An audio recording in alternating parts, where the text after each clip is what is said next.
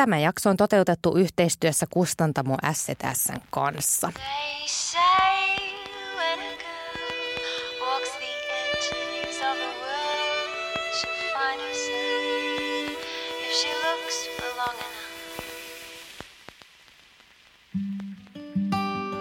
Elsa Ervasti on esiintymis- ja pitchausvalmentaja, joka on valmentanut satoja yrittäjä kansainvälisissä startup-kiihdyttämöissä sekä kehitys- ja innovaatiohankkeissa. Lisäksi Ervasti on valmentanut PK-yrityksiä ja luovan alan ammattilaisia. Tässä kuussa lukupiiri Pisteen kanssa me luetaan Pitch innostavan tiivistämisen taitokirjaa, joka oli yksi kauppalehti Option valitsemista parhaista vuoden 2020 talouskirjoista. Onneksi olkoon. Kiitos. Joo. Kirja siis käsittelee pitchausta ja pitchaus eli napakka myyntipuhe on välttämätön taito yhä kiivastahtisemmassa työelämässä. Omia ideoita ei voi hautoa vakan alla tai esitelmöidä niitä laveasti. On osattava kiteyttää ja vakuuttaa nopeasti. Pitchausta on kiinnostava taito, että mä jotenkin eh, itse kun kuulen sanan pitchaus, niin heti rupean miettimään kasvuyrittäjyyttä. Mutta mm. eihän, eihän ole kyse pelkästään siitä. Pitchaustahan siis tehdään ihan joka puolella.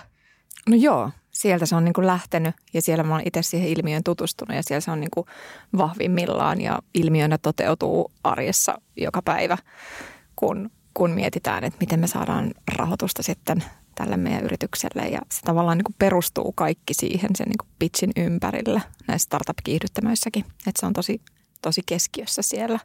Mutta ehkä sitten muilla se ei ole näin keskiössä, mm. mutta se on siellä niin kuin – sivus, sivulauseessa tai sitten se tulee siellä niin kuin muiden asioiden mukana eri tavalla. Mutta siellä se on ihan semmoinen, se, että sen ympärille rakennetaan tapahtumia ja esityksiä ja Näinpä, eli se on varmaan sitten se, mikä on tehnyt tämän termin tunnetuksi meille oh, kaikille mallikoille, mutta sitten se, että kun te kirjaa lukee, eli sä oot kirjoittanut tämän yhdessä niin Joonas Turusen kanssa, joka on sitten toimittaja taustaltaan, niin tota, aika nopeasti saa sen kuvan, että, että kyllähän pizzausta tapahtuu koko aika joka puolella.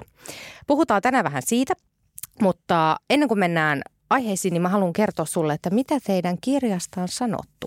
Oi, ihana kuulla. Joo, eli lukupiiri.piste, niin me kokoonnutaan Instagramissa ja meillä on ihanaa aktiivista porukkaa siellä, että teidänkin kirja kun julkaistiin, että mitä luetaan tässä kuussa, niin nopeasti tuli sitten viestejä ja fiiliksiä. Niin muutama kommentti. En ole ennen kuullut tällaista sanaa kuin pitchaus. Nyt vähän sen äänikirjaa kuunneltua aloin miettiä, että työnantajani voisi hyvin järjestää täydennyskoulutusta meidän asiantuntijoille. Wow. Tarvitaan oikeita sanoja, oikeaan järjestykseen sekä hiukan psykologiaa. Tämän kuukauden kirja vaikuttaa varsin mielenkiintoiselta. Aluksi mietin, onkohan tällaiselle pienen tiimin myyjä esimiehelle tässä kirjassa yhtään mitään, mutta kyllä laittoi miettimään paljon eri tilanteita työpäivien aikana – ja sitten viimeisenä on miettinyt, kuinka saa ihmiset innostumaan ja ostamaan tuotteita. Pitää tästä ottaa vinkkejä. Eli aika erilaista näkökulmasta. Että täällä on yksi esimies kommentoinut ja sitten tämä viimeinen, joka on kommentoinut tätä myyntiä, niin hän on pienyrittäjä, yksinyrittäjä. Ää, ja sitten oli tämmöinen, joka pohti, että asiantuntijoille tarvitsisi järjestää koulutusta. Eli wow, mm, kirjava porukka. Mutta tänään niin jutellaan ää, pitsaamisen aloittamisesta tai sen opiskelemisesta, sitten pitsaamista työelämätaitona ja sitten vähän pizzaajan itsetuntemuksesta. Nämä on sellaisia teemoja, mitkä on jäänyt pyöriin mieleen, kun on teidän kirjan lukenut. Ihan alkuun niin ää, pizzaaminen, tämähän on siis hyvin spesifi aihealue. Tässä niin kuin tarkastellaan vuorovaikutuksen tällaista yhtä, yhtä osa-aluetta – Tämä on lainasana, joka tulee englanninkielen sanasta pitch, joka tarkoittaa myyntipuheen lisäksi esimerkiksi heittämistä ja syöttämistä. Kerro Elsa, miten sä oot päätynyt juuri pitsaamisen pariin? No se oli ihan siis puhdas sattuma, että menin kuuntelemaan Sanomatalon aulaan tämmöisiä EdTech, eli koulutusalan startuppien tällaista niin kuin uusia teknologisia innovaatioita ja niistä oli sitten tämmöisiä esityksiä, pitchejä ja sitten mä olin silleen, että okei, mitä tämä on, että on tosi kiinnostavaa, että täällä on niinku tosi mietittyjä jut- viestejä ja puheita ja tässä on jotain tosi mielenkiintoista. Ja sitten siellä oli mukana yksi henkilö, joka, kenelle menin puhumaan ja hän sitten repäs mut suorastaan mukaan tonne Otaniemeen ja näihin startup-kiihdyttämöihin ja vaati, että tulen antamaan heille esiintymistaidon oppeja.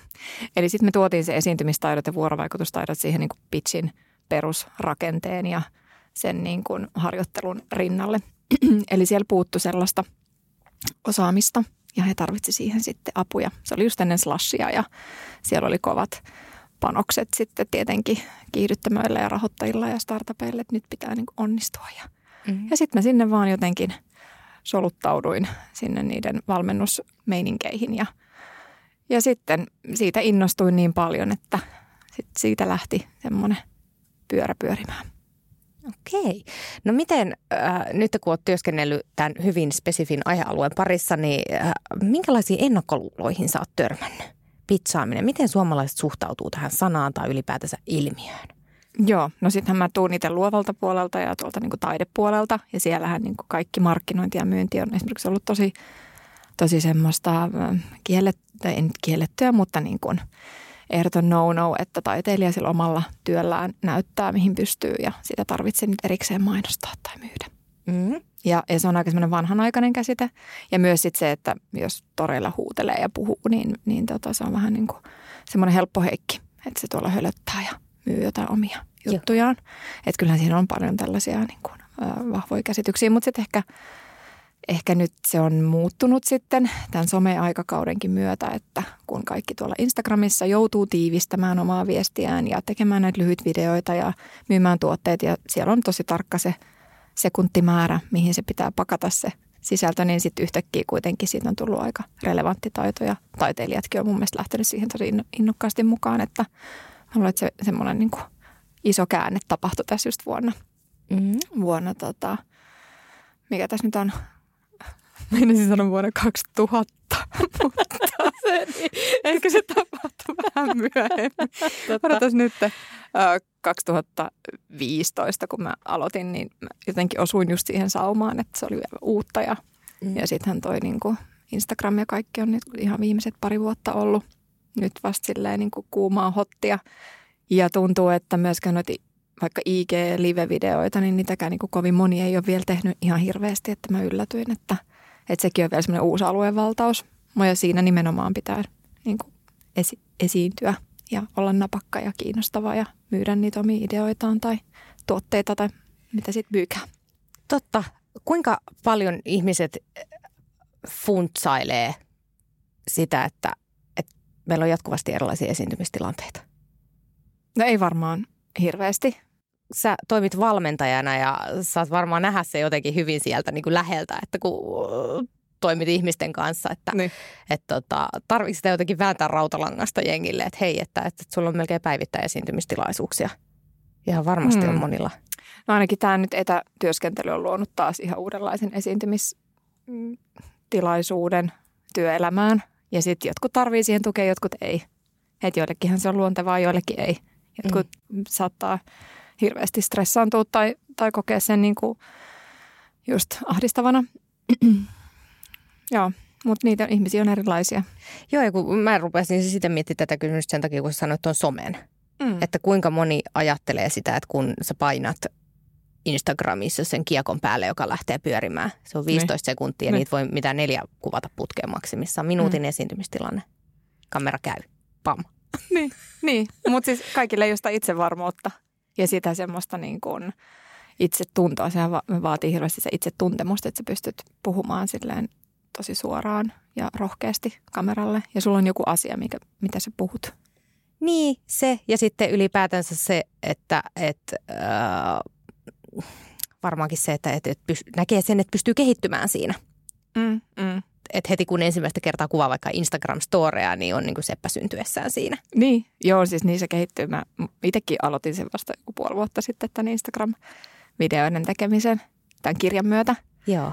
Ja sitten, ja just tämän etä, etäolosuhteiden myötä, niin, niin kyllä se on, mä kyllä mä koen, että mä oon kehittynyt sen ihan hirveästi, että nyt mä uskallan melkein niin kuin ekalla menee purkkiin ja mm. niin kuin uskaltaa pitää niitä IG-livejäkin, vaikka ne on ollut kyllä tosi, ne on ollut tosi jännittäviä ne IG-livet. Aivan. Joo. No hei, mennään tästä meidän päivän ensimmäiseen isoon teemaan, niin pitsaaminen työelämätaitona kaikilla. Ja painosana tässä sanassa kaikilla. Eli jos maalataan nyt kuva työelämästä, että siellä on niin kuin toimitusjohtajasta toimittajaan ja toimittajasta terapeuttiin ja niin kuin koko se kirjo. Mm. Ää, kenen kaikkia arjessa pitchaaminen näkyy? No ainakin mitkä tahansa palvelut, just hammaslääkäri, lääkäri, hoitaja, kuka tahansa, kenen pitää myydä sitä palvelua ja tuottaa myös sitä palvelua siinä itse palvelun tekemisen hetkellä, niin kyllähän niin kun, se olisi ihan hyvä, että sun hammaslääkäri kertoo, mitä nyt tehdään seuraavaksi, kun sä avaat sun mm. suun. Niin ajattelet, että siinäkin on semmoinen lyhyt pitsi, että seuraavaksi me tehdään tätä ja tätä ja tämä on sen takia hyvä ja tämän arvo on se ja tavoitteena, että saadaan tämä homma kuntoon. Sitten sit on paljon vuorovaikutustilanteita, missä jää auki moni asia ja sitten aina itse mietin, että no eikö se olisi aika helppo tässä nyt nopeasti kertoa vaikka lääkärinkin, että kuinka vakavasta asiasta on vaikka kyse. Mm. Että se niin kuin luot sen turvallisen tunteen, että tilanne on näin. Ja... Mutta siis joo, mä oon tosi analyyttinen siis mm. ihmisenä ja analysoin tosi paljon. Niin sen takia mä oon vienyt tämän, mun on ollut helppo tavallaan laajentaa sitä ja nähdä, nähdä se, niin kuin, se pitsi sielläkin, missä sitä ei ehkä ole, mutta, mm. mutta sitten kyllä mä koen, että, että kuka tahansa työelämässä niin tarvitsee niitä, jotta saa ne omat ideat eteenpäin, niin jo siihen sitä pitsausta. Joo. Ja. No teidän kirjassa keskitytään erityisesti kasvuyrittäjiin, mutta sitten on myöskin luovan alan yrittäjiä. Mutta itse jäin miettimään just kun luki teidän kirjaa, niin ää, mä sitten tuun taas tuolta esihenkilöiden maailmasta. Et esimerkiksi liidereillä niin pitchaustaito, miten tärkeää se on, että kun myydään vaikka omia ajatuksia, ideoita omille tiimille.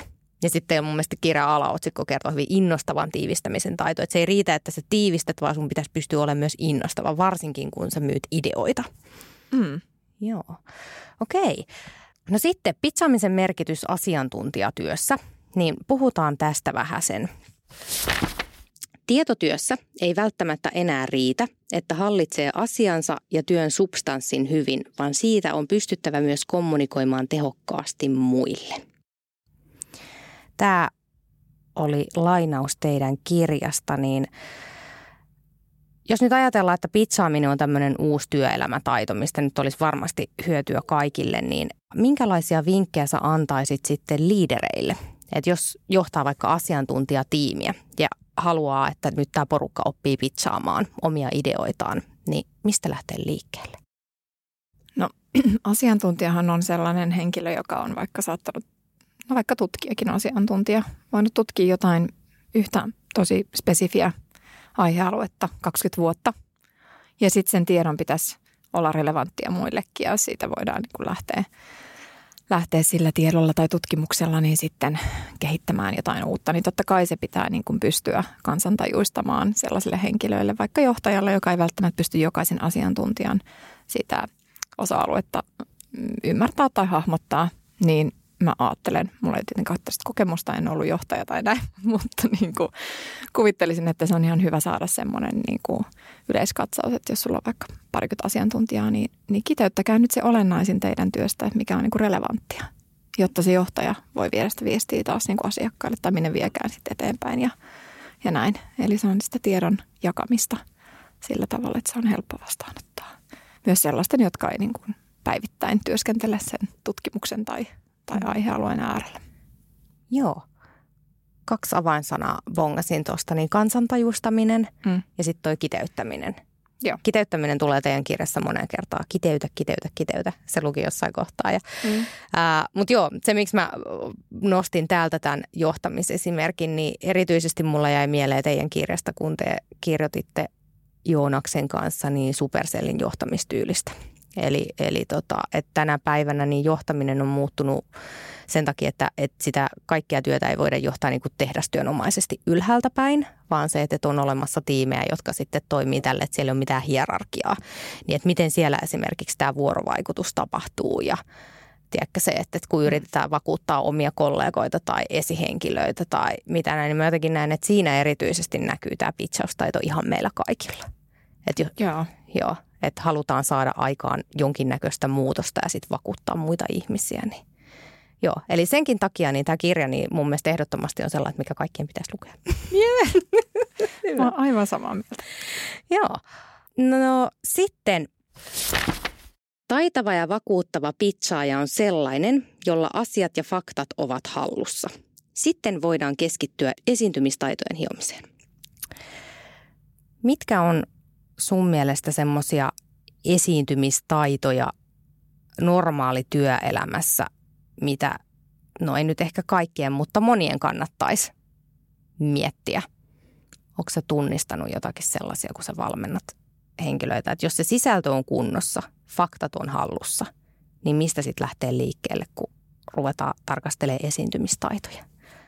No ainakin se niin kuin avoimuus ja rentous siihen, että jos tulee yllättävä esiintymistilanne, niin uskaltaa sitten vaan rohkeasti esiintyä. Esimerkiksi mä oon ollut tämmöisessä matriisiorganisaatiossa tekemässä videosuunnittelua ja autoin siellä organisaatio eri tasoilla ihmisiä esiintymään videolle ja kiteyttää sitä omaa viestiään, niin, niin heti kun esimerkiksi se kamera, se on nykypäivänä tosi fakta, että on se sitten Zoomi tai Teams tai kamera tai kännykkäkamera tai mikä tahansa, niin ihmisille tulee tosi jänniäkin semmoisia pelkoja tai estoja siihen liittyen. Joo. Et kun nauhoitetaan jotain ja se jää jonnekin se materiaali, niin se on niin kuin ihan uudenlainen esiintymistilanne kuin se, että menee puhumaan sinne niin kuin henkilöstöravintolaan muiden ihmisten eteen. Et siinä heti tapahtuu jonkinlainen, jonkinlainen niin kuin, siinä tulee uusi tilanne. Ja kyllä se on niin kuin monille vanhemmillekin ihmisille ihan uutta ja eivät halua, kieltäytyvät siitä. Ja, mm. Niin kyllä se sitten estää joidenkin asioiden toteuttamistakin, jos, jos ei pystytä mm. toimimaan niin, että se on niin kuin rentoa ja se kynnys on matala ja siihen on valmiudet. Että sitten jos ne valmiudet on, on niitä on niinku työstetty, niitä esiintymistaitoja on harjoiteltu, ne on käyty läpi, mikä siinä on jännittävää, miten sä saat purettua sen esiintymisjännityksen, mitä siinä äänenkäytössä voit tehdä, mitä se kehon ilmaisu on, miten sä saat sen. Sitten kun sä oot miettinyt ne asiat läpi, niin sitten sun on helppo olla siinä tilanteessa. Mutta jos et sä ikinä miettinyt niitä asioita tai sulle ei ole kukaan niitä kertonut, mikä olisi niinku hyvä ja mikä näyttäisi hyvältä ja miten se ääni kuuluu parhaiten ja näin, niin sitten se voi olla aika semmoista vaan niin kuin hähmästä. Eli sitten kun ne asiat on käyty läpi ja vaikka keskustellenkin mm-hmm. ja kokeiltu jotain, niin sitten siihen on ihan eri valmiudet. Jo. Et se on semmoinen niin kuin perustaso työelämässä, mikä kaikilla voisi olla. Ja sitten sit asiat sujuisi, sit kun niiden pitää sujua. Mutta tiedätkö toikin, että perustaso työelämässä, niin mä en muista esimerkiksi ikinä, että mä olisin saanut työnantajaltani koulutusta esiintymiseen kun sitten taas miettii, että kuinka paljon on vaikka esiintymistilanteita, mulla on siis itsellä taustani johtamisessa, mm. että et pelkästään se, että kun vetää tiimipalavereita mm. jengille, niin sehän on aina esiintymistilanne. Että se, että et viestitäänkö nyt vaikka niinku niitä tunteita, mistä puhun, että sanon, että olen innoissani, mutta näytän kehollani jotain ihan muuta. Niin, niin just, just näin. Joo. Niin. Joo, että kyllä niin senkin osalta niin mä näen, että tämä on yksi tärkeimmistä työelämätaidoista, mm. mm. mitä tulee entistä enemmän korostaa jatkossa. Että kuitenkin kaikki meidän onnistumiset jollain lailla niin pohjautuu siihen vuorovaikutukseen. Joo, ja se energiaan, minkä pystyy välittämään silloin, kun siinä on se niin kuin rentous läsnä ja näin, niin sittenhän asiat on paljon niin kuin mukavampia. Että mä luulen, että semmoiset, että ne esiintymistilanteet lukitsee tosi paljon. Sitten sieltä jää asioita sanomattakin ja, mm. ja se, niin kuin, se, se ei tule sellaista flowta. Joo. No miten sulla sitten esimerkiksi asiakkaiden kanssa, kun sä oot saanut sen rakenteen vaikka kuntoon tai faktat, niin onko sulla jotain tipsejä sitten siihen, että mihin sä oot vaikka, että, niin että no esiintymisessä, niin ainakin nyt nämä pari asiaa, niin kato kuntoa. Niin, no ainakin mä käyn ne perusäänenkäytön tekniikat läpi, että testaan tavallaan, että kuinka pitkiä fraaseja vaikka pystyy puhumaan kerralla – Mm. Tai testaan äänialaa, että kuinka korkeita, kuinka matalia ääniä me pystytään tuottaa. Joo. Tai sitten mm, ihan sitä hengitystekniikkaa, että onko kauhean niin hätäiseltä kuulostaa, niin pitää rauhoittaa aika paljon sitä omaa mm. hengitystä. Ja siis ihan tällaisia niin hengitysäänenkäytön harjoituksia, niin ne on aika olennaisia. Ja sitten kehon kielestä ehkä nyt etänä sen verran, että, että tota, ei ole ihan liimautunut siihen kameraan, mutta sit, jos meillä on tila käytössä, niin sit siinä on paljon enemmän – tekemistä. Että miten sä hyödynnät sitä tilaa ja otat sitä statusilmaisua, että seisotko sä, istutko sä, mm. nousetko kävelemään sun tiimin ympärillä ja energisoit heitä vai ootko lysyssä. Kyllähän se niin keholla tosi paljon pystyt viestiä sitä energiaa ja tunneilmaisua ja kuinka lähelle sä meet ihmisiä. Ja okei, tällä hetkellä meillä on tämä etäisyys, mikä meidän pitää pitää. Että tässä on nyt asetettu vähän eri taholta näitä, on raamit nyt vähän eri, eri tasolla tällä hetkellä. Mutta sitten taas kun maailma avautuu, niin kyllä sitten niin kuin uskaltaa mm. taas niin kuin niissä tilanteissa kokeilla erilaisia juttuja. Joo. Okei, no hei, mennään äh, aloitteleviin pitsaajiin. Kuvitellaan nyt meidän lukupiiriläinen, joka on lukenut sinun kirjasi ja, ja tota, on nyt päättänyt, että okei, että mä otan tämän homman haltuun. Mä rupean nyt pitsaamaan. Täältä pesee.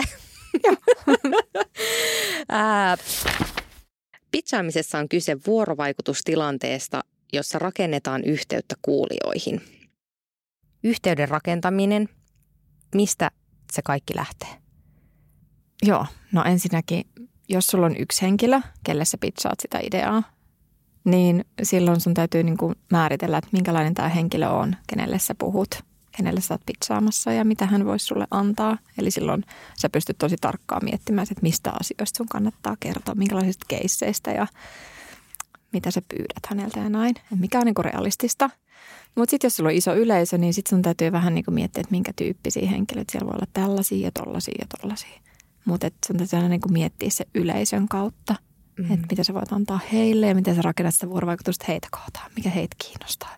Ja se onkin vaikea etänä, jos on vaikka sata henkeä etänä, sä et saa sieltä mitään, mitään tietoa siitä niin kuin yleisöstä sillä hetkellä, niin sitten täytyy tehdä aika paljon ennakkotietoa tai pyytää niin kuin etukäteen yleisöltä jo, niin kuin, että mistä he haluaisivat tietää ja keitä he on ja tehdä semmoista tausta, taustatutkimusta.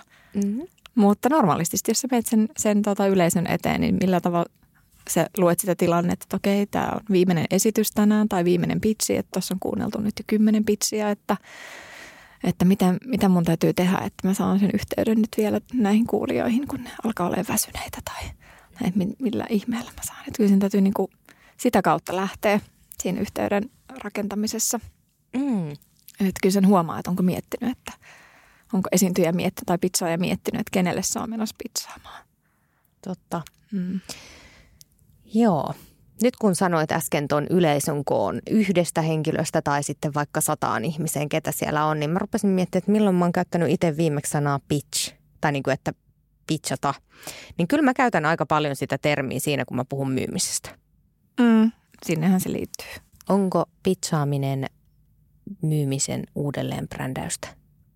Hmm.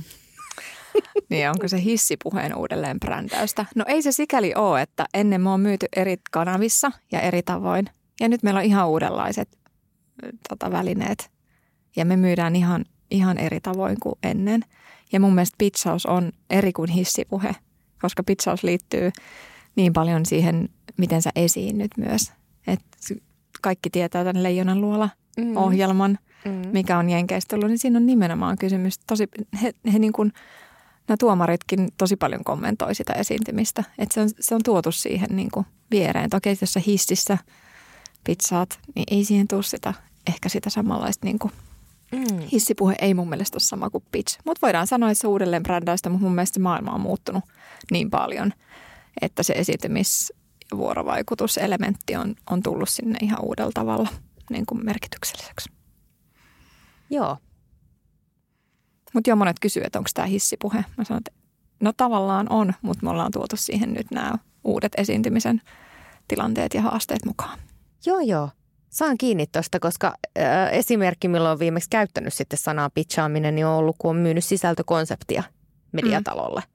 Mm. Niin siellä on joku päättäjä ollut puhelimen päässä ja mun on pitänyt pitchata se mun idea hänelle. Ja joko Just hän sen ostaa tai ei. No hän ei näe mun kehon kieltä siinä, mutta hän kyllä kuulee mun äänensävyn.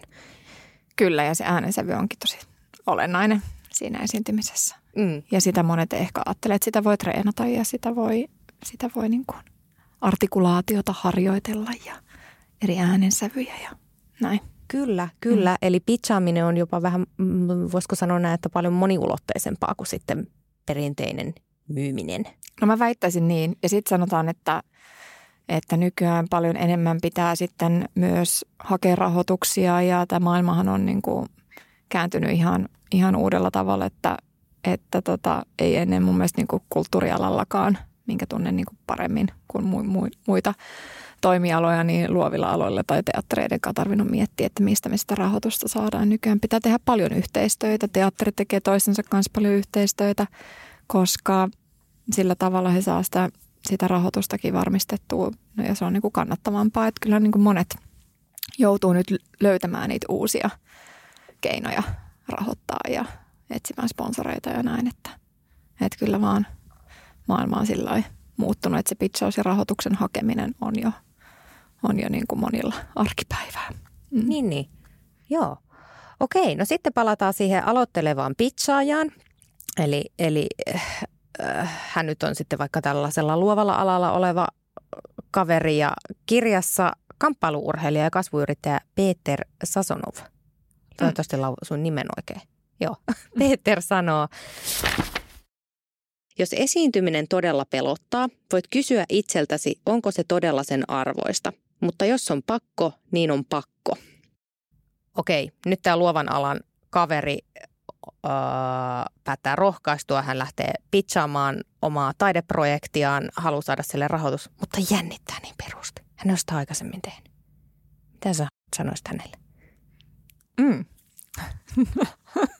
no sitten on ihan hyvä harjoitella kaverin kanssa sitä tai jonkun kollegan kanssa ja, ja niin kuin miettiä se, että miltä tämä kuulostaa ja onko tässä kaikki olennaiset asiat.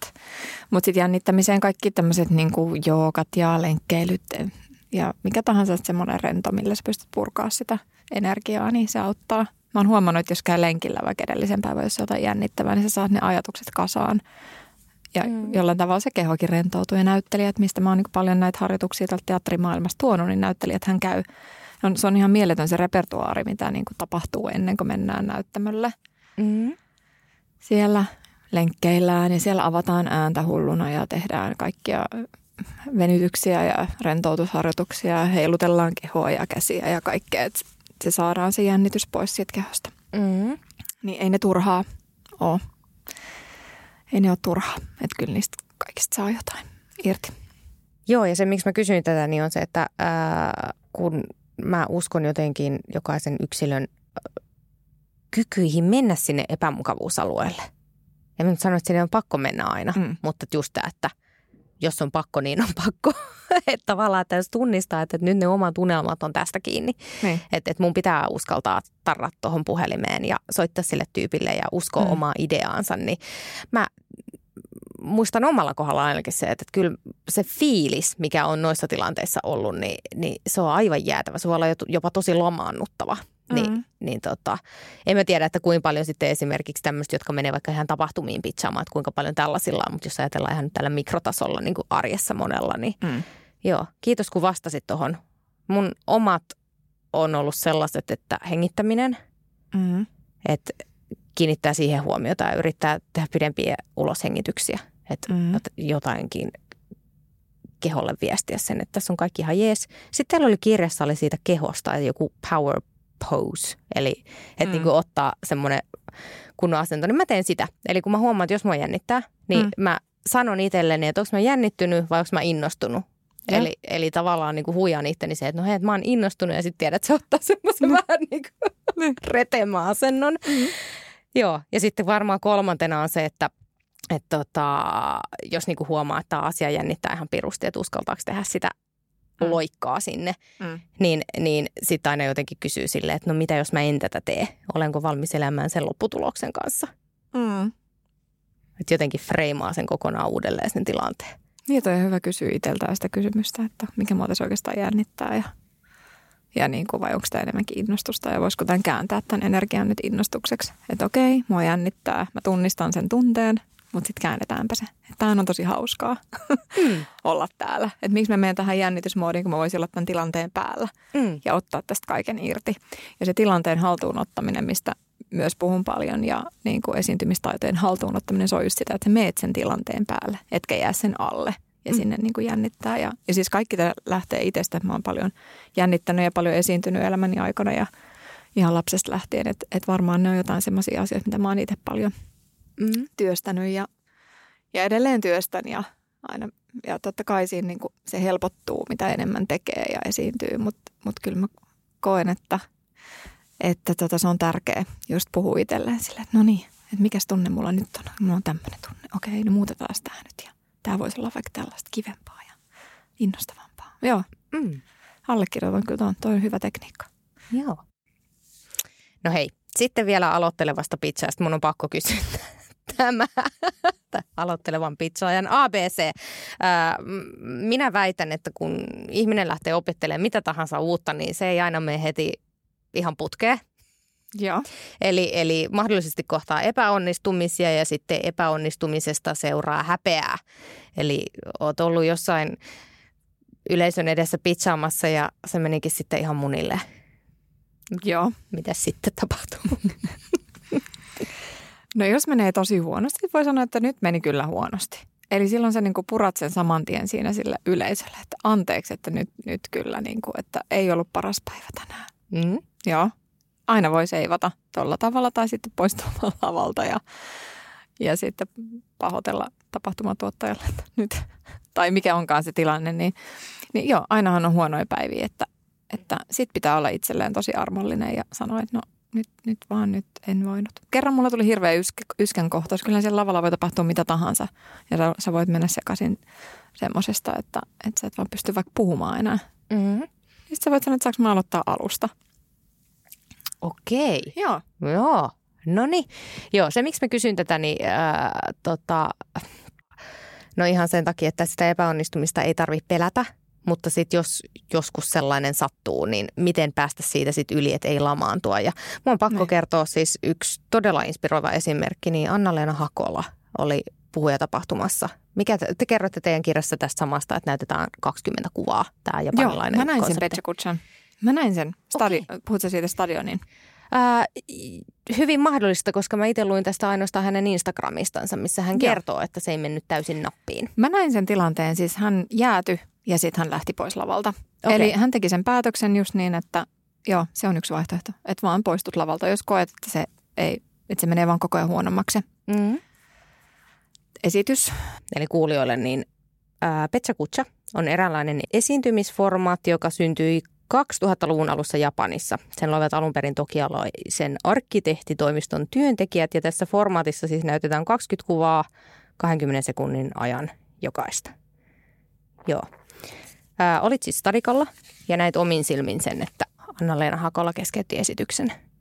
Joo. Ja sitten mä luulen, että se joo, se saattoi liittyä siihenkin, että se, ne kuvat meni liian nopeasti ja hän ei enää päässyt niin kuin siihen mukaan.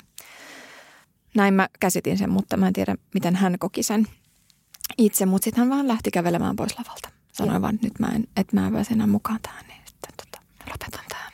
Että se on ihan relevantti vaihtoehto myös. Tai sitten jos ei olisi ollut niitä vaihtuvia kuvia, että olisi voinut vaan itse määrittää se rytmi, olisi voinut sanoa, että mä menen nyt vielä alusta tai jotain. Aivan. Joo.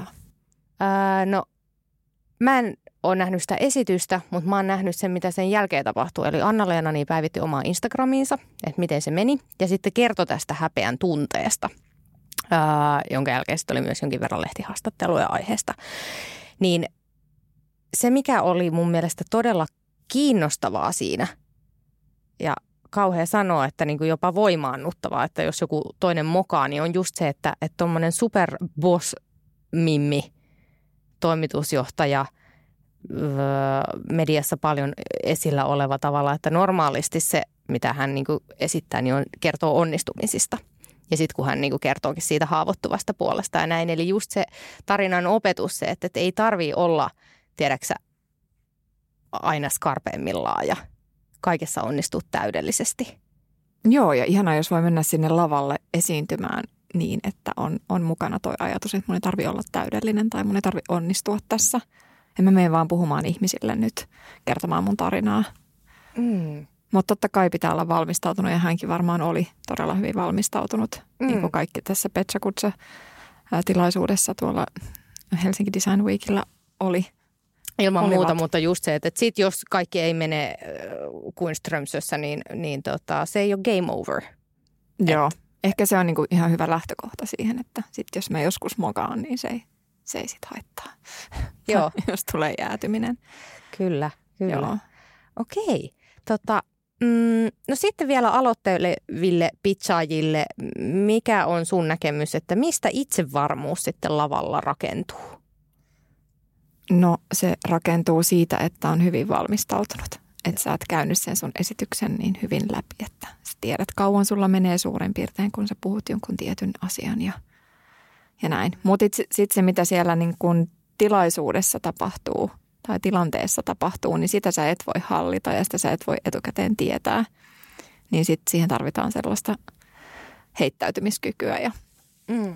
ehkä vähän semmoista improvisaatiotaitoa, että sä uskallat sitten siinä reagoida ja olla rentona ja heittäytyä. Joo, ja kyllä mä näkisin, että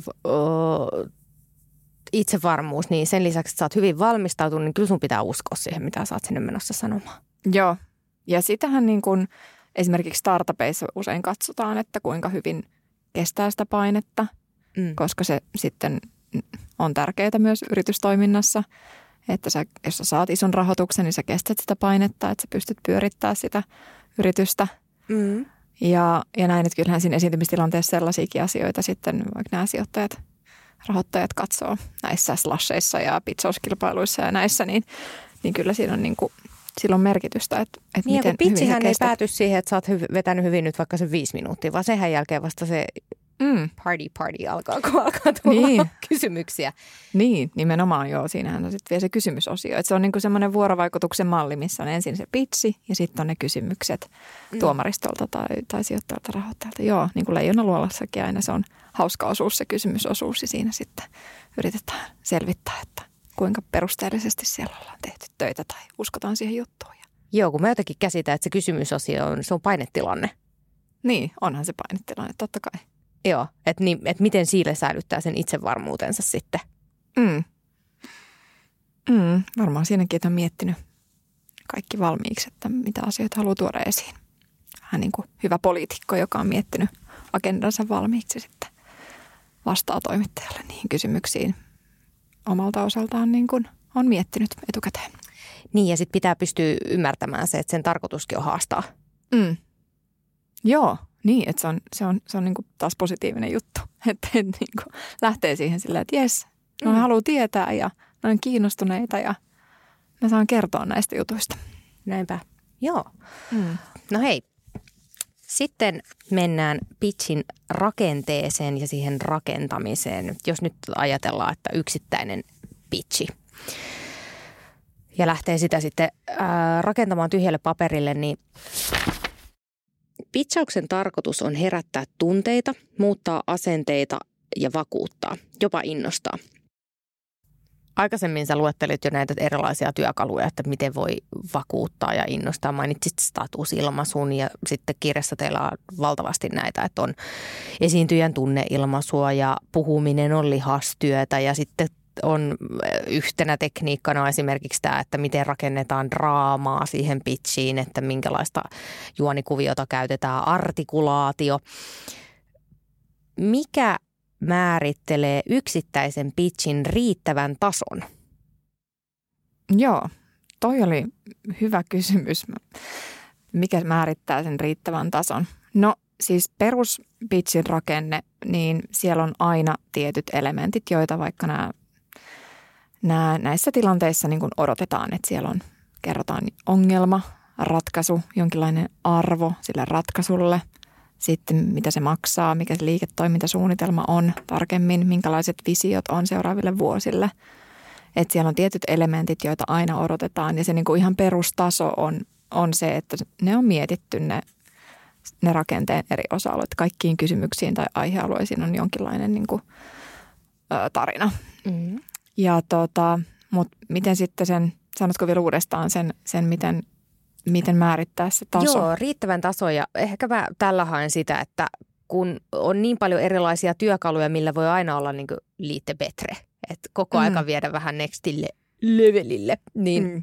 mi- miten jokainen määrittelee itsellensä sen tai kuka sen määrittelee, että et, et meillä on ollut esimerkiksi lukupiirissä niin aikaisemmin kirjana riittävän hyvä, missä ollaan puhuttu riittämättömyyden tunteesta, niin jotenkin mä linkitän tämän selkeästi tähän aiheeseen, että mistä hakee sen riittävän tason itsellensä pitchiä rakentaessa.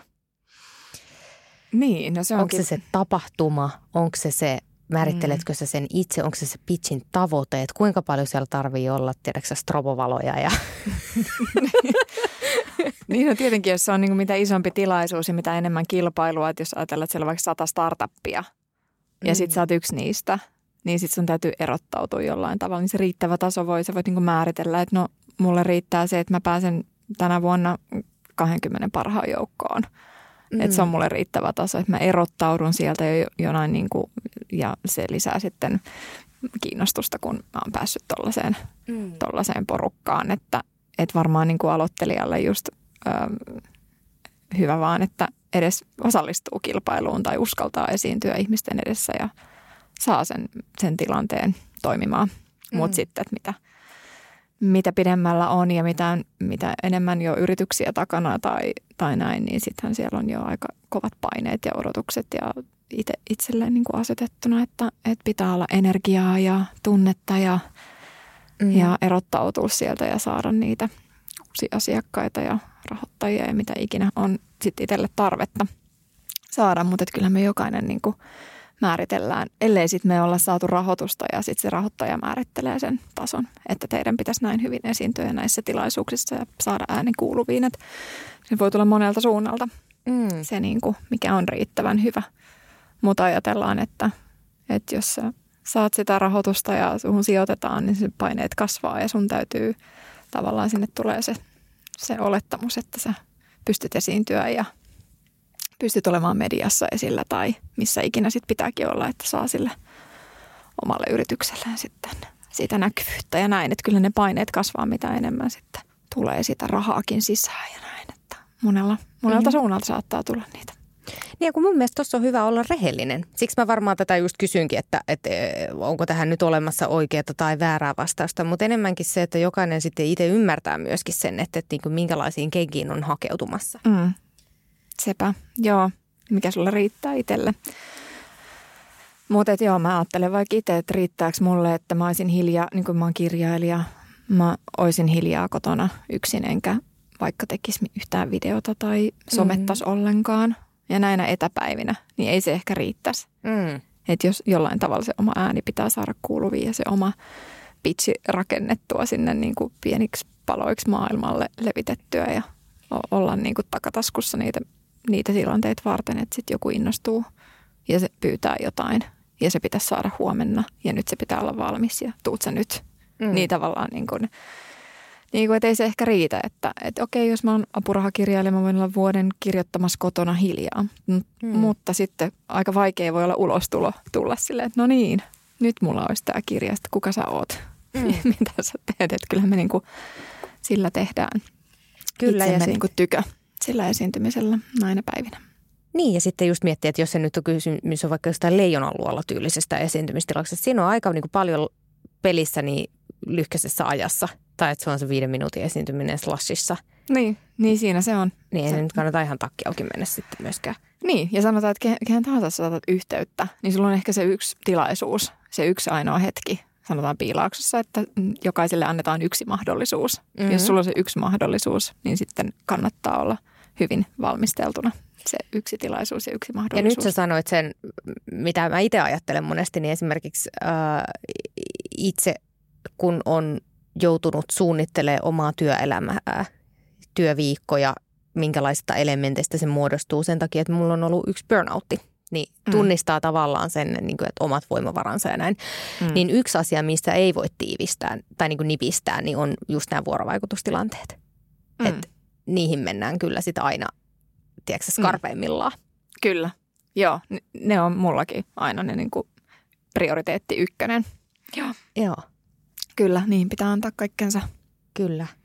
Wow, me saatiin sanotettua tämä. Eli, eli jotain muuta sitten, että jos jostain muusta, niin se, että sitten kun ne toimistopäivät toi yksi hissuksen, niin sitten voi ottaa vähän iisimmin, mutta ei silloin, kun mennään muiden eteen. Niin. Joo, okei. Okay. No hei, pitchin rakenne ja rakentaminen, niin äh, nykytaiteilija Katriina Haikala. Häntä haastateltiin kirjaan, niin äh, hänen kanssaan oli luku tästä, että että miten luovan alan työntekijät pitchaavat. Hänen lainauksensa. Joko myymisen hoitaa esimerkiksi agentti tai sitten taiteilija itse, mutta aina joku myy. Pitchaamisen lähtökohta on kyky kertoa omasta työstä ja osaamisesta. Haikalan mukaan ensisijainen tavoite on vakuuttaa toinen ihminen siitä, että taiteilijan osaamisella on tietty arvo. Mä jäin sen luvun luettua miettimään, että miten se ero, kun yrittää myydä tavallaan itseään, esimerkiksi taiteilijan, sitä omaa työtä ja sen arvoa, verrattuna sitten vaikka siihen, että myy jotain itsensä ulkopuolella olevaa asiaa, esimerkiksi firmaa tai tuotetta. Joo, tota mä oon paljon miettinyt taiteilijoiden kanssa, kun on heitä valmentanut. Mm. Kuvataiteilijoita, näyttelijöitä tai sitten mitä tahansa luovan alan graafikoita tai näin, niin siinä on, tulee semmoinen henkilökohtainen olo, että, että apua, että myykö mä niinku itseäni. No en mä niinku itseäni tietenkään myy, vaan mä myyn Tämä, sitä mun niin. osaamista. Ja jos sen osaamisen miettii palveluna, niin sitten se on jo paljon helpompi. Mm. Eli se pitää jotenkin niinku erottaa joksikin muuksi kuin itseksi. Hyvä tekniikka, koska itse luovan alan yrittäjänä tai osittain luovan alan yrittäjänä, niin on joutunut käymään sitä ajatusjumppaa siitä, että työ en ole minä ja minä en ole työni. Että jos esimerkiksi joku torjuu mm. Mun osaamisen tai mm. just nyt vaikka tämän minun työni tuoman arvon, mm. eihän torju minua. Tai että, että niin. sinä olet huono ja sinä et kelpaa. Niin, niin se pitäisi ajatella, joo. Ää, sanoit myös tuon äh, niin kyse minusta tai tämmöinen minäkeskeisyys. Mm. Öö, onko, sä oot nyt saanut nähdä sitten tämän suomalaisten kanssa, kun toimit, niin mä oon itse joskus siis kuullut tämmöisen, että suomalaiset on huonoja kehumaan itseään. Mm. Pitääkö tämä paikkaansa? No kyllä se, kyllä se, joo mä oon siis valmentanut vaikka ruotsalaisia, niin onhan siinä sama niin kuin, mm, ihan selkeä ero. Mm. Että kyllä mä koin, että ruotsalaiset oli eri tavalla niin kuin itsevarmempia ja ja tota, suomalaisilta valmennettavilta tuli sitten samassa tilanteessa esimerkiksi paljon enemmän sellaisia, muutamia semmoisia, että en, en oikein niin kuin. No miten sä haluaisit nyt ravistella sitten, kun mä taas näen sen, että suomalaiset, meillä on ihan älyttömän kovaa osaamista. Siis todella korkeasti koulutettua mm. porukkaa ja, ja todella innovatiivista. Ja, niin miten sä nyt herättelisit jengiä? Megafonit käteen ja torille huutelemaan. Niin, kun tämä on aika vaikea kysymys. Mä itse asunut ulkomailla, mm. Itävallassa kolme vuotta, kun mä olin nuori. Ja sitten kun mä olin sieltä palannut, niin sitten mä näin jotenkin uusin silmin. Et mä luulen, että se, jos on asunut ulkomailla ja tulee takaisin Suomeen, niin sen huomaa jotenkin, sen, se on kulttuuriero. Että eihän sille voi mitään. Meillä on Suomessa on suomalainen kulttuuri ja, ja Ruotsissa on ruotsalainen kulttuuri ja Ruotsissa on aina niin kuin hauskaa ja niin kuin näin. Mm-hmm. Et se on vain erilainen tapa mm-hmm. olla niin eihän sitä voi muuttaa, vaan sitten jotenkin, joo, hyväksyä. Meillä on suomalaisissa niin kuin ihan, meillä on Kimi Räikkönen, herra jestas, niin kuin mikä, mihin se henkilöbrändi perustuu ja se vuorovaikutus ja ilmaisu, mit, mitä se on. Niin mm. eihän niin kuin, ei ruotsalaisilla ole sitten niin kuin semmoista, että, mm. että meillä se on ollut ehkä sallittua sit olla silleen vaan niin kuin oma itsensä ja semmoinen – mm. semmoinen, niin kuin mitä on, eikä lähdetä sitä muuttamaan millä. Nyt pitäisi olla kauhean niin kuin, hauska ja hyvä vuorovaikuttamaan. Niin. Ei. On, mutta ehkä tämä koskee enemmän yrittäjiä. Ja mä itse, kun mä tunnistin omalla kohdalla tämän, että onpa muuten vaikea niin kertoa sitä, että missä on hyvä kun mm. jotenkin ajattelin, että se on just tätä minäkeskeistä itsekehumista mm. versus se, että on paljon helpompi kehua jotain palvelua tai Ei. tuotetta. Ja mä törmäsin tämmöiseen termiin Jenkeistä, että shamelessly promote yourself. Yeah. Ja sitten mä, mitä ihmettä ja tutkailin sitä, niin siis äh, Jenkeissä niin tämmöinen nuori milleniaali Mimmi niin aloitti tämmöisen tempauksen, että, että tota, vuoden verran niin kehuu itseään häikäilemättömästi. Missä hän on hyvä. Mm. Ja siitä jotenkin inspiroituneena, niin mä päätin lähteä kokeilemaan sitä. Että tiedätkö mm pienissä jutuissa, keskusteluissa upottaa sitä, että no missä on hyvä ja miten, koska minkä tajus niin oli se, että eihän muut tiedä sitä, jos et sä pysty sitä itse sanottaa mm. ja kertomaan. Että esimerkiksi minkälaisia palveluita tuottaa ja minkä takia minut pitäisi valita, jos et sitä pysty kertomaan. Vitsi oli vaikeeta. No pystytkö nyt sanoa, missä sä oot hyvä? Ää, joo ja en. Että kyllä se on edelleen, että se vaatii vielä semmoisen, että nyt mä laitan niinku switchin päälle. Ei sitten ole mikään automaatio tullut, niin. mutta niinku väitän, että, että varmasti olisi hyötyä monille yrittäjille niin pieni niin. semmoinen tiedätkö, harjoittelukuuri. Niin, ja silleen vaikka päivän päätteeksi, että no itse asiassa no, mä olin aika hyvä tässä. Mä sain selvitettyä tämän asian tai, niin. tai tämä tilanne meni tosi hyvin. Tai, tai jotenkin, että keräisi niitä murusia sieltä matkan varrelta. Joo, ja kyllä helposti helpottaa kummasti sitten niin kuin just ideoiden pitsaamista, kun saa niin. sen siinäkin sitten sanotettua, että no sun pitää valita mut koska. Niin. Pam, pam, pam. Niin, totta. Joo, ja musta tuntuu, että me ollaan suomalaiset myös vähän huonoja siinä, että jos me voitetaan joku palkinto esimerkiksi, niin me ei uskalleta sitäkään sitten sanoa vaikka kavereille tai, tai jotain, että se on kauhean noloa, että, että muuten tämmöinen tämmönen tota palkinto tuli. Sitten sanotaan se sitten vähän siellä, niin kuin jos joku bongaa sen jostain, niin okei, voitettiin yksi palkinto. Et jotenkin semmoinen, mutta ehkä siinä ollaan nyt niin kuin pikkuhiljaa harjaannutaan, että tämän somen myötä, että uskalletaan nostaa niitä omia vahvuuksia esiin.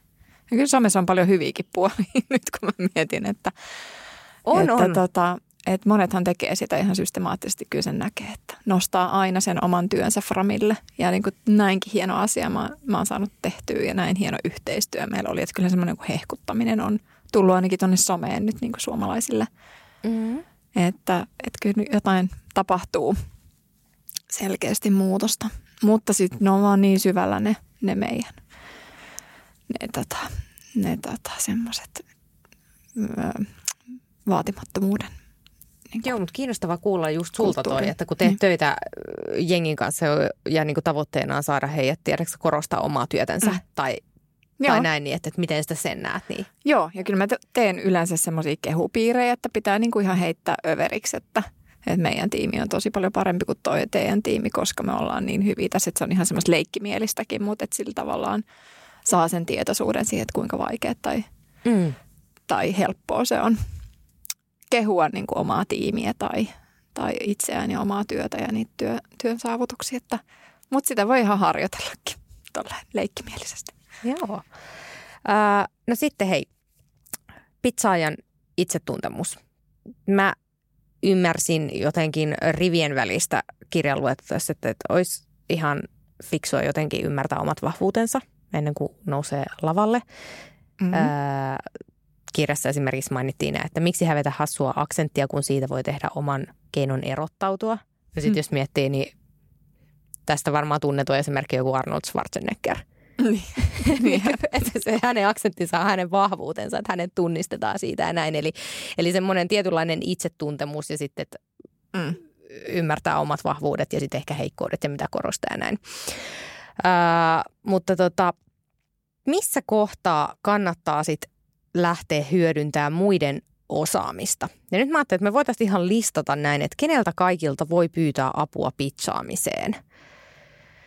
Eli se, että okei, että tunnistaa, että no näissä mä oon hyvä, mutta sitten, että mitkä on sellaisia osa-alueita, mihin voi lähteä hakemaan jeesiä. Sä mainitsit tuossa yhden esimerkiksi, että äänenkäyttö, sen mm. valmentaminen. Mm. Mitä muita? Mitä muita? Kenen kaikkien palveluita voi käyttää vaikka siihen, että haluaa parantaa omaa pitchiä? Niin, niin no tietenkin siis äh, visuaalisuushan on nykyään tosi tärkeää. Eli sitten jos ne sun pitch-kalvot – on itse tehty, niin kannattaa heittää ne jollekin graafikolle, joka sitten tuunaa niistä semmoiset selkeät ja niitä on paljon kivempi itsekin katella ja esitellä. Onko siihen väliin vielä olemassa sitten jotain, että onko Suomessa esimerkiksi palveluita, jotka tekee dekkejä? Niin. On. Okei. Okay. Kyllä on. Joo. Se on hienoa, että meillä on tämmöisiäkin tosi niche-palveluita. Ja kyllä mä ajattelin, että mun omakin valmennuspalvelu on tosi mm. niche-palvelu. Eli tota, mutta joo, kyllähän siihen siihen löytyy välineet. Mutta sitten vuorovaikutustaidot on yksi ja sitten ne esiintymistaidot ja sitten ihan jotkut tämmöiset media, mediataidot, mitä sitten tulee näille startupeille tärkeäksi. Öö, käydään läpi, listataan vuorovaikutustaitoja, niin mitä osa-alueita sä sieltä tunnistat? No si- siihen kaikki dialogitaidot, miten sä kohtaat asiakkaita tai mm-hmm. miten sä ylipäänsä kohtaat ihmisiä. Sun ö, kuuntelutaitoa siihenkin liittyy niin paljon, mitä sä poimit sieltä, kun sä kuuntelet – ihmisiä. Sitten millä statuksella sä tuut niihin vuorovaikutustilanteisiin, kuinka reaktiivista se on. Jos sä oot asiantuntija, niin otat sä semmoisen niin kuin kymppistatuksen, että minä olen täällä asiantuntija, otat sä semmoisen niin kuin, että lähdet muiden tasolle. Eli kaikki tämmöinen reaktiivisuus, sen ymmärtäminen ja sen harjoitteleminen. Kaikki, no, tämä liittyy sitten taas neuvottelutaitoihin, jos mietitään, että miten siinä voi mm-hmm. ottaa erilaisia tekniikoita. Ja no sitten ihan tunneilmaisu, sehän liittyy myös vuorovaikutus, millä tunteilla sä tuut, oot sä valmiiksi miettinyt, että se tilanne, tilanne tuottaa tällaisia tunteita sulle ja pystyt ennakkoon miettimään siihen itsellesi rauhoittavia strategioita tai sitten siinä hetkessä, että mihin, miten sä pystyt vaihtaa fokusta mm-hmm. eri asioihin ja niin kuin viedä sitä tilannetta eteenpäin ja mitäs kaikkea muuta sitten vuorovaikutukseen liittyy. No, siinä tuli ainakin muutama. Mm. Ja sitten ihan, ihan puhtaasti, jos katsotaan esiintymistä, niin mm. mitä sitten? Sitten on erikseen, niin sinne liittyy varmaan esiintymisjännitys. Siihen on olemassa Joo. palveluntarjoajia. Palveluntarjoajia, kyllä. Palveluita, osaamista. Joo. Mutta sitten esiintymistilanne, niin sitten sen niinku läpikäynti, että mit, mitä siellä tapahtuu. Ja sitten ihan siihen lava, sit kun on se tapahtumapäivä ja on kamerat ja lava siellä, niin sitten siinä harjoitella sitä lava-olemista.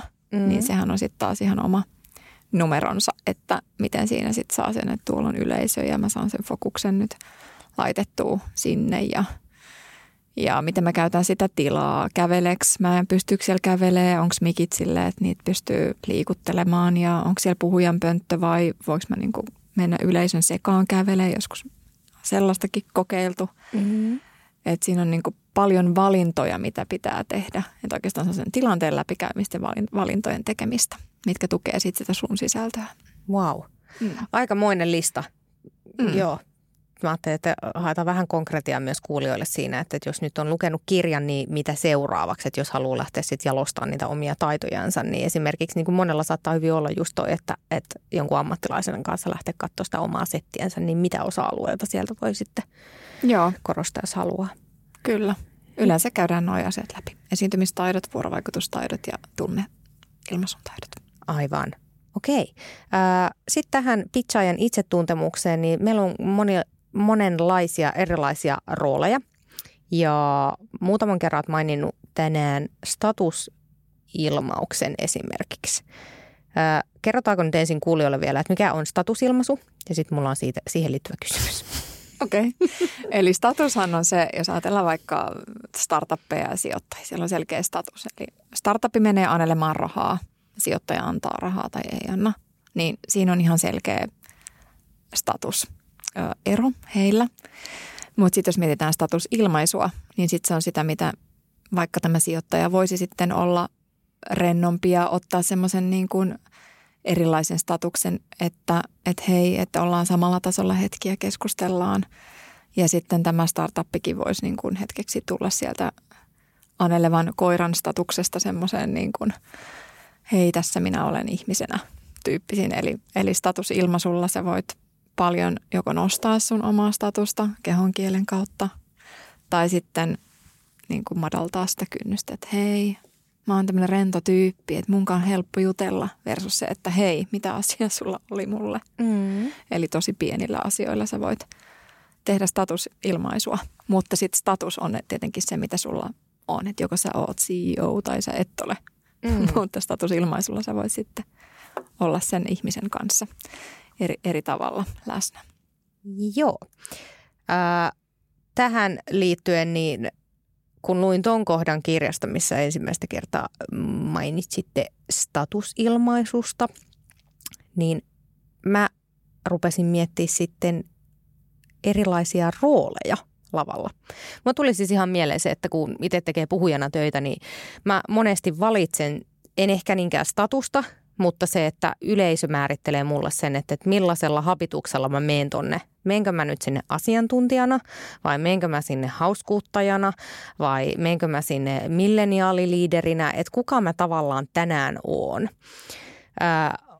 Onko tämmöisiä, niin kuin, että esimerkiksi se identiteetin rakentaminen ja se rooli siihen lavalla, niin äh, miten sä koet, miten tärkeää se on pitsaamisessa nimenomaan, että sä tiedät sen sun oman roolin ja statusilmaisun, esimerkiksi nämä asiat, oot miettinyt etukäteen?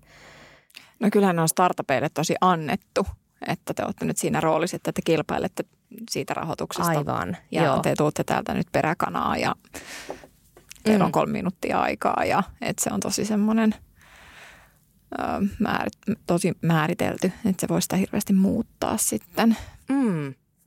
siinä mun mielestä. Ehkä näin sanoisin. Joo, kiinnostavaa, koska joo, toi oli se, mitä just jäi miettiä, että pystyykö sitä suoraan vertaamaan sitten vaikka perinteiseen niin puhu- ja keikkoihin tai puhetilaisuuksiin, mutta Niin, muuten pakko sanoa tässä startupeista vielä se, että, että Mm. mm. tota, se, että kyllähän ne siinä tilanteessa vielä näyttää sen, että me ollaan tällaisia niin kuin valmennettavissa. Että kyllä startupit saa hirveästi neuvoja. Sijoittajat kysyy ja eri, erityyppiset valmentajat ja neu, neuvonantajat, niin tulee aina, että tee näin ja tee näin. Ja jos et saa yhtään semmoinen, että sä pystyt mukautumaan ja ottaa vastaan, niin, niin tota, sitten se, sit se ei ehkä sovi.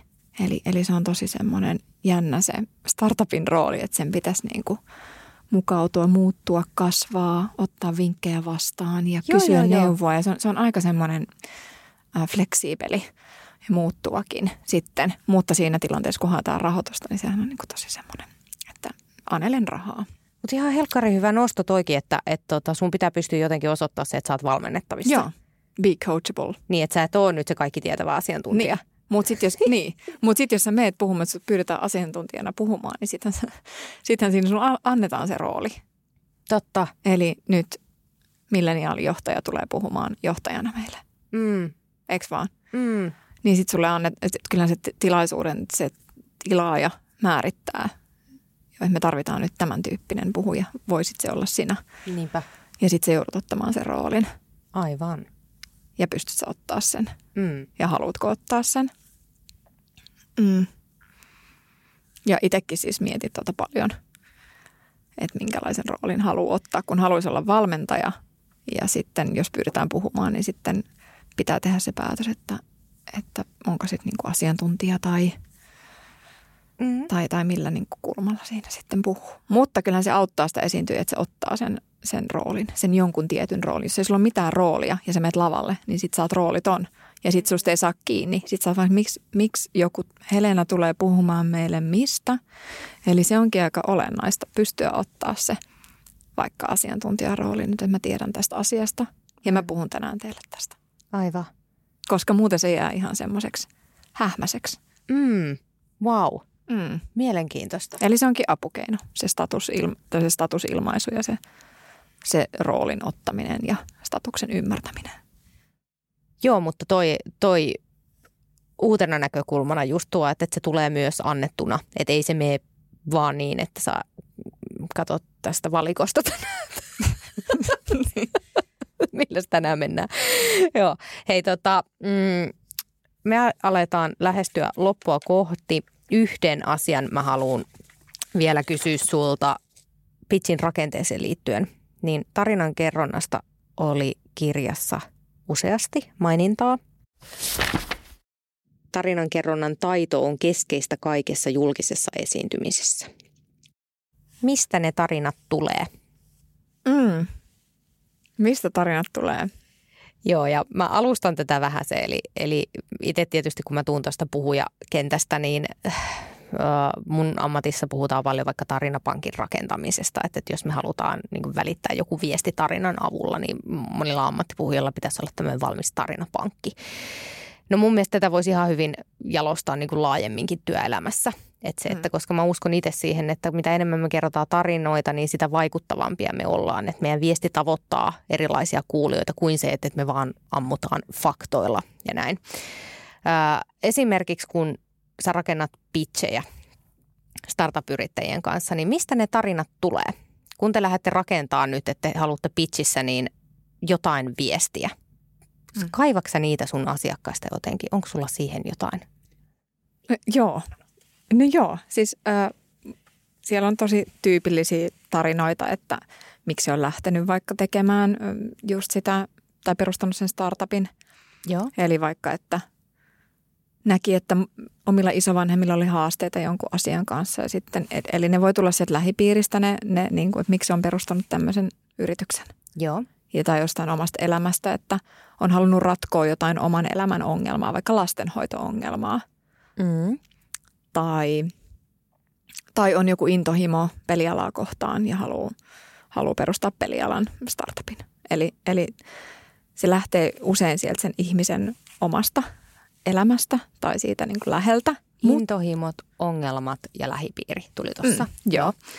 Tai sitten tietenkin voidaan niin kuin miettiä, että jos on jotain pidempiaikaista tutkimusta taustalla, Joo. niin sitten se voi lähteä niin kuin sen yrityksen tarinasta.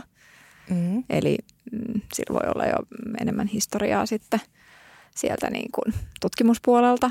Mutta aina jostain, jostain sieltä sen pizzaajankin omista motiiveista, niin kyllä se sieltä niin kuin lähtee. Että tuskipa kukaan vaan sillä, että no perustan nyt startupin vaikka rupean tekemään teekuppeja.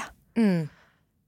Että kyllä se yleensä, se pitää, jos ei sitä vaan niin kuin ole sanotettu, niin se pitää sieltä kyselemällä kaivaa. Mm. Kyllä se sieltä löytyy. Mutta jotkut ei halua tietenkään omaa henkilökohtaista tarinaa siihen tuoda, että miksi on innostunut, vaan se, se sitten niin kuin rakentuu jonkun, että Matti Möttöselle kävi näin ja Matti Möttönen tarvitsi tämmöiseen ongelman ratkaisua. Niin sitten me otetaan Matti Möttönen siihen, Mm. siihen tarinan niin kuin kerronnan välineeksi. Eli joku henkilöhahmo, taas joku selkeä henkilöhahmo, jonka kautta kerrotaan se tarina. Joo. Eli silloin sitten tulee konkreettinen Aivan. ja ymmärrettävä. Okei. Kiitos kun vastasit. Joo, koska mm, kirjassa kerroitte siitä, että näistä juonikuviosta Aristoteleen tarinakerron kaavasta ja kuka tämä toinen oli? Ää, Fre- siellä on Freitaakin kaavio, joo, ja ne Joo. on, ne on tosi semmoisia perus, Esimerkiksi on tämä niinku perinteinen, mitä on kuullut paljon, tämä Hero's Journey, että on joku sankari tarinassa ja sitten se lähtee jonnekin matkalle ja sitten se palaa alkuruutuun ja mitä ongelmia sinne tulee. Että meidän kaikki leffat esimerkiksi on rakennettu enemmän ja vähemmän tällaisella Hero's Journeyllä, mutta just tämä, että niinku, et, no niin, nyt mä rupean tarinan kertojaksi, ää, eli kun ensin on päätetty, että nyt mä rupean pitchaamaan täältä peseen ja nyt tulee sitten seuraavaksi tarinoita palavereissa, niin tavallaan missä, niin toissa oli hyvä, kun sä sanoit just, että eti joku ongelma. niin, ja siis asiakaskeissi, joku, joku asiakaskeissi esimerkiksi. Joo. Niin siitä saa jo sen, niin kuin, voi saada siitä sen tarinan. Mutta siinä pitää just olla silleen aika avoin ja, ja miettiä, että mitä kaikkea tässä nyt on, onkaan niin kuin ympärillä mahdollisuuksia, mistä voi sen tarinan rakentaa. Aivan. Mm. Mutta se on musta oikeastaan kaikista kiinnostavin kohta tuossa pitsauksessa, että vaikka on se niin kuin, on ne numerot siellä, ne numeroslaidit ja on paljon tutkimuksia, mihin voidaan viitata ja ilmiöihin, mutta silti se, se eheys tulee mun mielestä siihen pitsiin siitä tarinasta, että sä saat jonkinlaisen punaisen langan sinne ja sitten se niin kuin koko kautta linjan siihen pitsiin se Freitagin kaavi, että me saadaan sinne jokin tämmöinen kliimaksi, Mm. kliimaksi, että sitä, sit kun kuuntelet monia kymmeniä pitsejä, niin sä pystyt erottautumaan sille, että sulla on siellä semmoinen hyvä tarina, mikä vangitsee, niin kyllä se, se auttaa jo sitten, että jäät mieleen ja näin. Niin se on musta tosi olennainen siinä kolmen minuutin tai viiden minuutin pitsissä, että siellä on myös se joku punainen lanka tarina, joku vaikka kehystarina, alku ja loppu ja siinä keskellä voi olla sitten enemmän faktoja, mutta et Mm. sinne tulee, mutta nehän tulee ihan luonnostaan myös niin kuin suurimmalla osalla ihmisistä. Että, mutta jotkut tarvii siihen sitten apua, jos on enemmän tämmöinen niin kuin insinööritaustainen tai matemaattis tai Mm. numero, numeroihin keskittyvä ihminen, niin ei välttämättä mieti tarinoiden kautta asioita. Mutta mä oon taas Niin. itse tosi semmoinen tarinallinen, mä niin rakennan kaikesta draamaa ja Niin, tarinoita, että, että se on niin se mun ajattelutapa. Mm. Joo, mielenkiintoista. Hei, ää, kohta mä kysyn sulta sun ää, tämänhetkistä lempisitaattia kirjasta, mutta ennen sitä niin minä väitän, että kirjat kirjoitetaan sen takia, että on tunnistettu joku aihealue tai teema, joka tarvii lisää näkyvyyttä tai sitten konkreettisia työkaluja, että se aihe etenee johonkin suuntaan. Eli halutaan siis tuoda joku asia näkyväksi. No, pitch-kirjan tapauksessa, niin, tai ylipäätänsä kaikkien kirjan tapauksessa, mä uskon, että tämä on tavallaan vasta sen muutoksen niin kuin aloituspiste. Ensin luetaan kirja ja sitten se rupeaa näkyä jossain. Niin teidän kirjan tapauksessa, mihin suuntaan sä haluaisit, että nimenomaan pitsausaihe kehittyy seuraavaksi? Se voi olla ihan missä vaan. Työpaikoilla, mediossa, eli tavallaan mitä tapahtuu kirjan lukemisen jälkeen tälle aiheelle? No mä haluaisin ehkä eh, palveluissa, ihan yksinkertaisissakin niin kuin asiakaskohtaamisissa, niin semmoinen rautalangasta vääntäminen, niin kuin, että nyt ollaan tekemässä tällaista asiaa ja Mm. tervetuloa tähän palveluun. Et Se olisi ihanaa, että kaikki palvelut olisi kauhean sujuvia ja siellä olisi mietitty, meitä sitten museoon tai hammaslääkärille tai, tai vaikka koronarokotepisteeseen, niin siellä olisi niin kuin mietitty, että miten se sulle kerrotaan se asia. Jotenkin semmoisen niin yksinkertaistamisen. Ehkä mä oon, jo, mä tarvitsisin tämmöiset niin selkokieliset ohjeet. Mä koen, että mitä yksinkertaisemmin asiat on esitetty, niin sitä parempi. Ihan kaikissa vaikka, vaikka tota, missä tahansa valtion veropalveluissa, niin kaikki voitaisiin niin kuin vielä selkeyttää ja yksinkertaistaa, että virkamieskieltäkin. Mm. Mutta tämmöinen niin perus, peruskansalaisen pizzaustaito, niin olisi se mahtava. Joo. Eikö vaan? Kyllä. Sitten meillä olisi niin yhteinen kieli, että me oltaisiin aina sille, hei, pizza on mulle tämä nyt nopeasti, mitä tässä tapahtuu? Sitten sille, joo, tässä on kaksi minsaa, mä kerron. ja sitten me oltaisiin jotenkin jo heti niin kuin nextillä levelillä. Mm. Että semmoiseen vuorovaikutukseen ei menisi niin paljon aikaa. Ja siis tämä on myös puhe itselleni. En mä koe, että mäkään ole mitenkään lähtökohtaisesti kauhean simppeli. Mä huomaan, että mä itse kaipaan kaiken, kaiken semmoista niin kuin selkokielisyyttä. Mm. Mutta ihan varmasti aihe tulee nyt leviämään varsinkin teidän kirjan myötä niin saamaan entistä enemmän näkyvyyttä. Mutta mä jotenkin innostun aina tällaista aiheesta niin, että, että milloin me nähdään, että esimerkiksi tämmöiset asiat niin opetetaan jossain liiketalouden perustutkinnossa jo ihmisille. Niin, totta. Se olisi ihanaa, että, ja onkin, onkin korkeakouluihin ollut yhteydessä, että ottaisivat tuota kirjaa nyt sitten yliopistoihin ja mm. korkeakouluihin näin, näin tota, niin luoville aloille kuin, kuin sitten muillekin. Kyllä. Mm. Yes. Kiitos kun tulit. Tämä jakso lopetetaan siihen, että saat kertoa oman lempisitaattisi kirjasta. Kiitos, oli tosi kiva olla. Ja ihan mahtavaa, että sait noin kiinnostavia aiheita tuolta kirjasta esiin. Joo, kiitos meidän lukupiiriläisille niistä tota, hauskoja keskusteluja. Joo, tämä olikin itse asiassa lukupiiripisteen tota, nosto, minkä mm-hmm. mä itsekin innostuin tosta. Mä kaivan sen täältä teidän Instagramista. Eli tässä tulee tämä mun äh, lempisitaatti.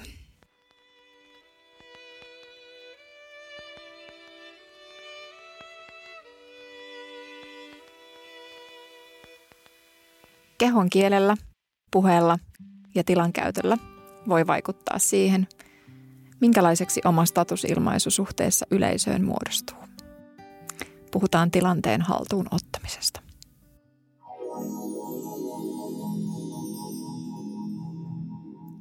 Lukupiiripisteen löydät Instagramista handlella lukupiiripiste. Kaikki kirjaimet yhteen. Tuu sinne meidän kanssa juttelemaan aina kuukauden kirjasta ja jaa meille ajatuksia sinne. Sä voit myös laittaa mulle mailia osoitteeseen moikka at lukupiiri.fi. Kuullaan ja nähdään seuraavalla kerralla ja siihen asti lukemisen iloa kaikille.